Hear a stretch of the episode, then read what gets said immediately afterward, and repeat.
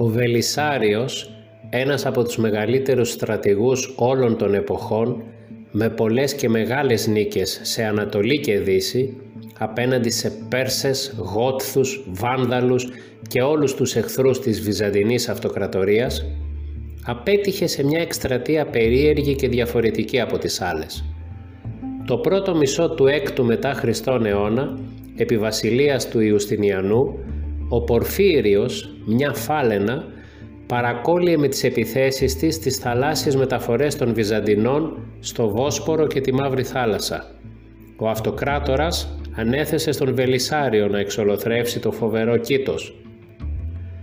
Σε όλα τα χρόνια της σταδιοδρομίας του, ο Βελισάριος σε μία μόνο εκστρατεία του απέτυχε, σε εκείνη εναντίον του Πορφύριου, του φοβερού κήτους που για 25 χρόνια συνέχεια προκαλούσε ζημιές στην αυσιπλοεία του Βοσπόρου και της Μαύρης Θάλασσας, δίχως να μπορούν μήτε να τον σκοτώσουν, μήτε και να τον παγιδεύσουν.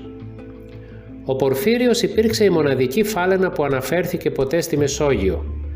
Δεν έμοιαζε ούτε με τους φυσιτήρες του Ατλαντικού ωκεανού, ούτε με τις μεγάλες φάλαινες της Ερυθράς θάλασσας και του Ινδικού ωκεανού, που συχνά φτάνουν σε μήκος τα 400 πόδια. Ο Πορφύριος δεν ήταν ούτε το 1 8 τους.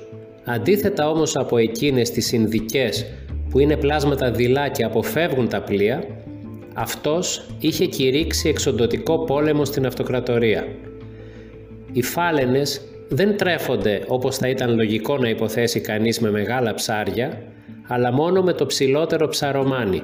Χυμούν μες στο νερό με ανοιχτό το στόμα και καταπίνουν τα ψάρια κατά χιλιάδες. Ο Πορφύριος αλώνιζε τη μαύρη θάλασσα καταβροχθίζοντας το γόνο των ψαριών από το βυθό και μερικές φορές εξαφανιζόταν για μήνες ολόκληρους. Πάντοτε όμως επέστρεφε και παραφύλαγε πότε στα στενά του Βοσπόρου και πότε στον Ελίσποντο και έχαυτε με το στόμα του τα κοπάδια των ψαριών που του έφερνε το ρεύμα. Όταν είχε πρωτοεμφανιστεί ο Πορφύριος, ένας ατρόμητος ψαράς, έξω φρενών επειδή το κήτος του είχε σκίσει τα δίχτυα, τον πλησίασε με τη μικρή του βάρκα και τον κάρφωσε στα πλευρά με ένα μεγάλο καμάκι. Η ενέργεια εκείνη αποτελεί και την επίσημη κήρυξη του πολέμου. Ο Πορφύριος που μέχρι τότε ήταν αρκετά φιλιρινικός, όρμησε στη βάρκα και με ένα τίναγμα της ουράς έκανε τον ψαρά κομμάτια. Τότε οι πάντες συνειδητοποίησαν ότι ο Πορφύριος δεν ήταν το νεαρό κήτος της συνομοταξίας των μη επιθετικών, αλλά μια φάλαινα φωνιάς, όμοια με εκείνες που αναφέρουν οι ναυτικοί μας ότι έχουν δει στα μεγάλα τους ταξίδια. Ο Πορφύριος ενέδρευε στα βάθη της θάλασσας και εμφανιζόταν ξαφνικά, πετώντας νερό από μια τρύπα στο κεφάλι του και ορμούσε πάνω σε κάθε βάρκα ή καΐκι που έβρισκε μπροστά του, καταστρέφοντάς το με χτυπήματα της ουράς του. Είχε κατορθώσει μάλιστα σε διαφορετικές περιόδους να βυθίσει δύο μεγάλα πλοία, ξεπροβάλλοντας ξαφνικά κάτω από τις καρίνες τους και διαλύοντας τα ξύλα τους με τα χτυπήματα του κεφαλιού του. Για τις συμφορές που προκαλούσε ο Πορφύριος δίνονταν λογιών λογιών εξηγήσεις. Οι Ορθόδοξοι ισχυρίζονταν ότι αποτελούσε θεόσταλτη τιμωρία για το αιρετικό κρίμα του μονοφυσιτισμού, αλλά οι μονοφυσίτες αποκρίνονταν ότι κάτι τέτοιο δεν αλήθευε, αφού το κήτος δεν έκανε διάκριση Ορθόδοξων και μονοφυσιτών στις επιθέσεις του. Άλλοι πάλι έλεγαν ότι το κήτος γύρευε να βρει τον Ιωνά του, και πολλοί ήταν οι ναύτες, ορθόδοξοι ή μονοφυσίτες, ανάλογα με την περίπτωση, που έχοντας την αντιπάθεια των συναδέλφων τους, πετάχτηκαν στη θάλασσα ως προσφορά θυσίας. Επίσκοποι και των δύο δογμάτων είχαν αναλάβει να ξορκίσουν το μεγάλο κακό και κείμενα γραμμένα σε λωρίδες ρίχτηκαν στο κύμα, που τον εξόρκιζαν στο όνομα της Αγίας Τριάδας να επιστρέψει στον ωκεανό από όπου είχε έλθει. Ο Πορφύριος όμως ούτε είχε βαπτιστεί ούτε ήξερε γράμματα. Ο Βελισάριος προσφέρθηκε να κυνηγήσει τον Πορφύριο. Για τον σκοπό αυτό την εποχή που το Κήτος ετοιμαζόταν να επιστρέψει στους συνηθισμένους του ψαρότοπους, ο στρατηγός εγκαταστάθηκε στην είσοδο της Μαύρης Θάλασσας πάνω σε ένα τεράστιο πλοίο, εξοπλισμένο με πολιορκητικό καταπέλτη, που δεν έριχνε κοινό βλήμα με τα ξύλινα πτερίγια, αλλά ένα βαρύ και μακρύ καμάκι. Για την επάνδρωση του καταπέλτη, ο Ιουστινιανός του είχε δώσει ένα απόσπασμα από την πολιτοφυλακή των Βένετων, που όλοι τους φλέγονταν από την επιθυμία να δοξάσουν τα χρώματά τους εξοντώνοντας το κήτος. Έβαψαν λοιπόν μεγαλάζιο χρώμα τα καμάκια του καταπέλτη, τα πλευρά του πλοίου και τα κουπιά του. Έφτασε τελικά μαντάτο ότι ο Πορφύριος είχε θεαθεί να περιδιαβαίνει τις ακτές και ότι κατέβαινε αργά-αργά προς την πόλη με άγριες διαθέσεις. Ο Βελισάριος διέταξε επαγρύπνηση και δοκίμασε τον καταπέλτη, κινητοποιώντας σε ευνηδιαστική κίνηση τους πολιτοφύλακες, ώστε να είναι έτοιμοι και σωστοί στους χειρισμούς.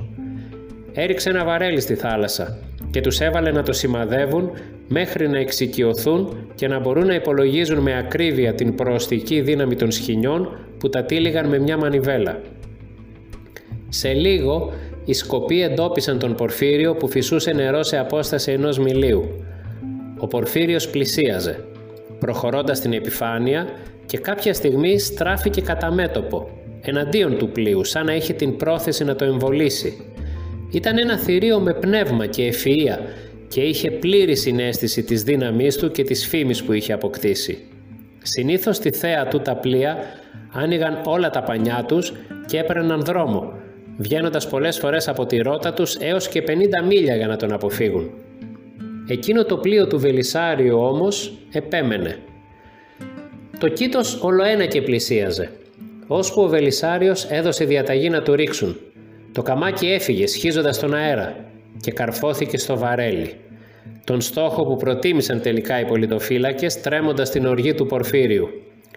Το θηρίο έκανε μια ταλάντευση της ουράς του, τσακίζοντας τα κουπιά, βούτυξε μέσα και εξαφανίστηκε.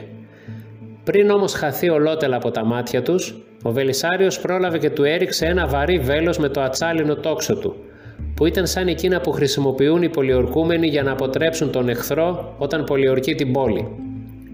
Σημάδεψε εκεί που πίστευε ότι είναι ο εγκέφαλός του, αλλά οι φάλαινες έχουν περίεργη ανατομία και το βέλος βούλιαξε μέσα στο παχύ στρώμα λίπους του σώματός του. Ήταν η τελευταία φορά που είδαν τον Πορφύριο οι διώκτες του. Οι άντρες του πληρώματος κατέληξαν σε μια εκδοχή που διέσωζε τον εγωισμό τους. Σύμφωνα με την εκδοχή αυτή, ο Βελισάριος είχε μεν ρίξει το τόξο του, αλλά αστόχησε και ύστερα πρόλαβαν εκείνοι και έριξαν με τον καταπέλτη. Ο Πορφύριος με τα δόντια του έκοψε το στέλεχος και εξαφανίστηκε μουγκρίζοντας με βαθιά σφινωμένη στο λαιμό του την αιχμή του καμακιού. Σύντομα θα πεθάνει από την πληγή και θα αναγνωρίσετε από το γαλάζιο χρώμα τη μύτη του καμακιού, δήλωσαν οι Βένετοι. Οι πράσινοι αρνήθηκαν να τους πιστέψουν, κυρίως εξαιτίας του Βελισάριου που έμοιαζε να μην συμφωνεί με αυτή την εκδοχή. Για πολλά χρόνια ακόμη ύστερα από αυτό, ο Πορφύριος εξακολουθούσε τις επιθέσεις. Οι πράσινοι, αν και πεπισμένοι ότι οι Βένετοι είχαν αποδειχθεί δειλοί, δεν έδειξαν προθυμία να γελιοποιηθούν προσφέροντας εθελοντικά τον εαυτό τους σε μια νέα εκστρατεία εξόντωσης του κήτους. Όλοι γνωρίζαμε ότι ο Πορφύριος εξαιτίας της κατασκευής του λαιμού του έτρωγε μόνο ψαρομάνι.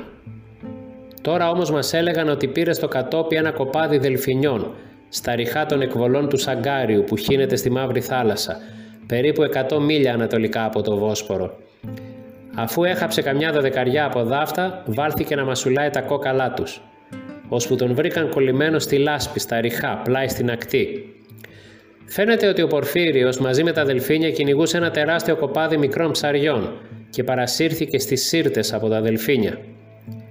Από τα πέριξ έσπευσαν οι ψαράδες και ρίχτηκαν κατά πάνω του με τσεκούρια και σταλίκια. Αυτός ήταν τόσο κολλημένος στη λάσπη που δεν μπορούσε να σηκώσει την ουρά του και να τους χτυπήσει. Ωστόσο φαινόταν αδύνατο να καταβληθεί από τα όπλα τους. Γι' αυτό και εκείνοι πέρασαν χοντρά σκοινιά γύρω από το σώμα του και τον τράβηξαν στη στεριά με μακαράδες που στερέωσαν σε δέντρο της όχθης. Ύστερα ήρθαν οι στρατιώτες και τον αποτέλειωσαν με τις μακριές τους λόγχες. Το μήκος του Πορφύριου ήταν 45 μέτρα και το πλάτος στο φαρδίτερό του σημείο 15. Το κρέας του έθρεψε τους κατοίκους της περιοχής για πολλούς μήνες Όσο δεν μπόρεσαν να το φάνε νοπό, το κάπνισαν ή το έριξαν στη σαλαμούρα. Μέσα στο γιγαντιαίο κρανίο του, ή μάλλον κρανίο της, γιατί αποδείχτηκε ότι ήταν θηλυκό τελικά, βρήκαν φυτεμένο ένα μακρύ βέλος. αναμφισβήτητα το βέλος εκείνο που κάποτε είχε εκτοξεύσει ο Βελισάριος, αλλά στο λαιμό της δεν υπήρχε κανένα γαλάζιο βλήμα από καταπέλτη.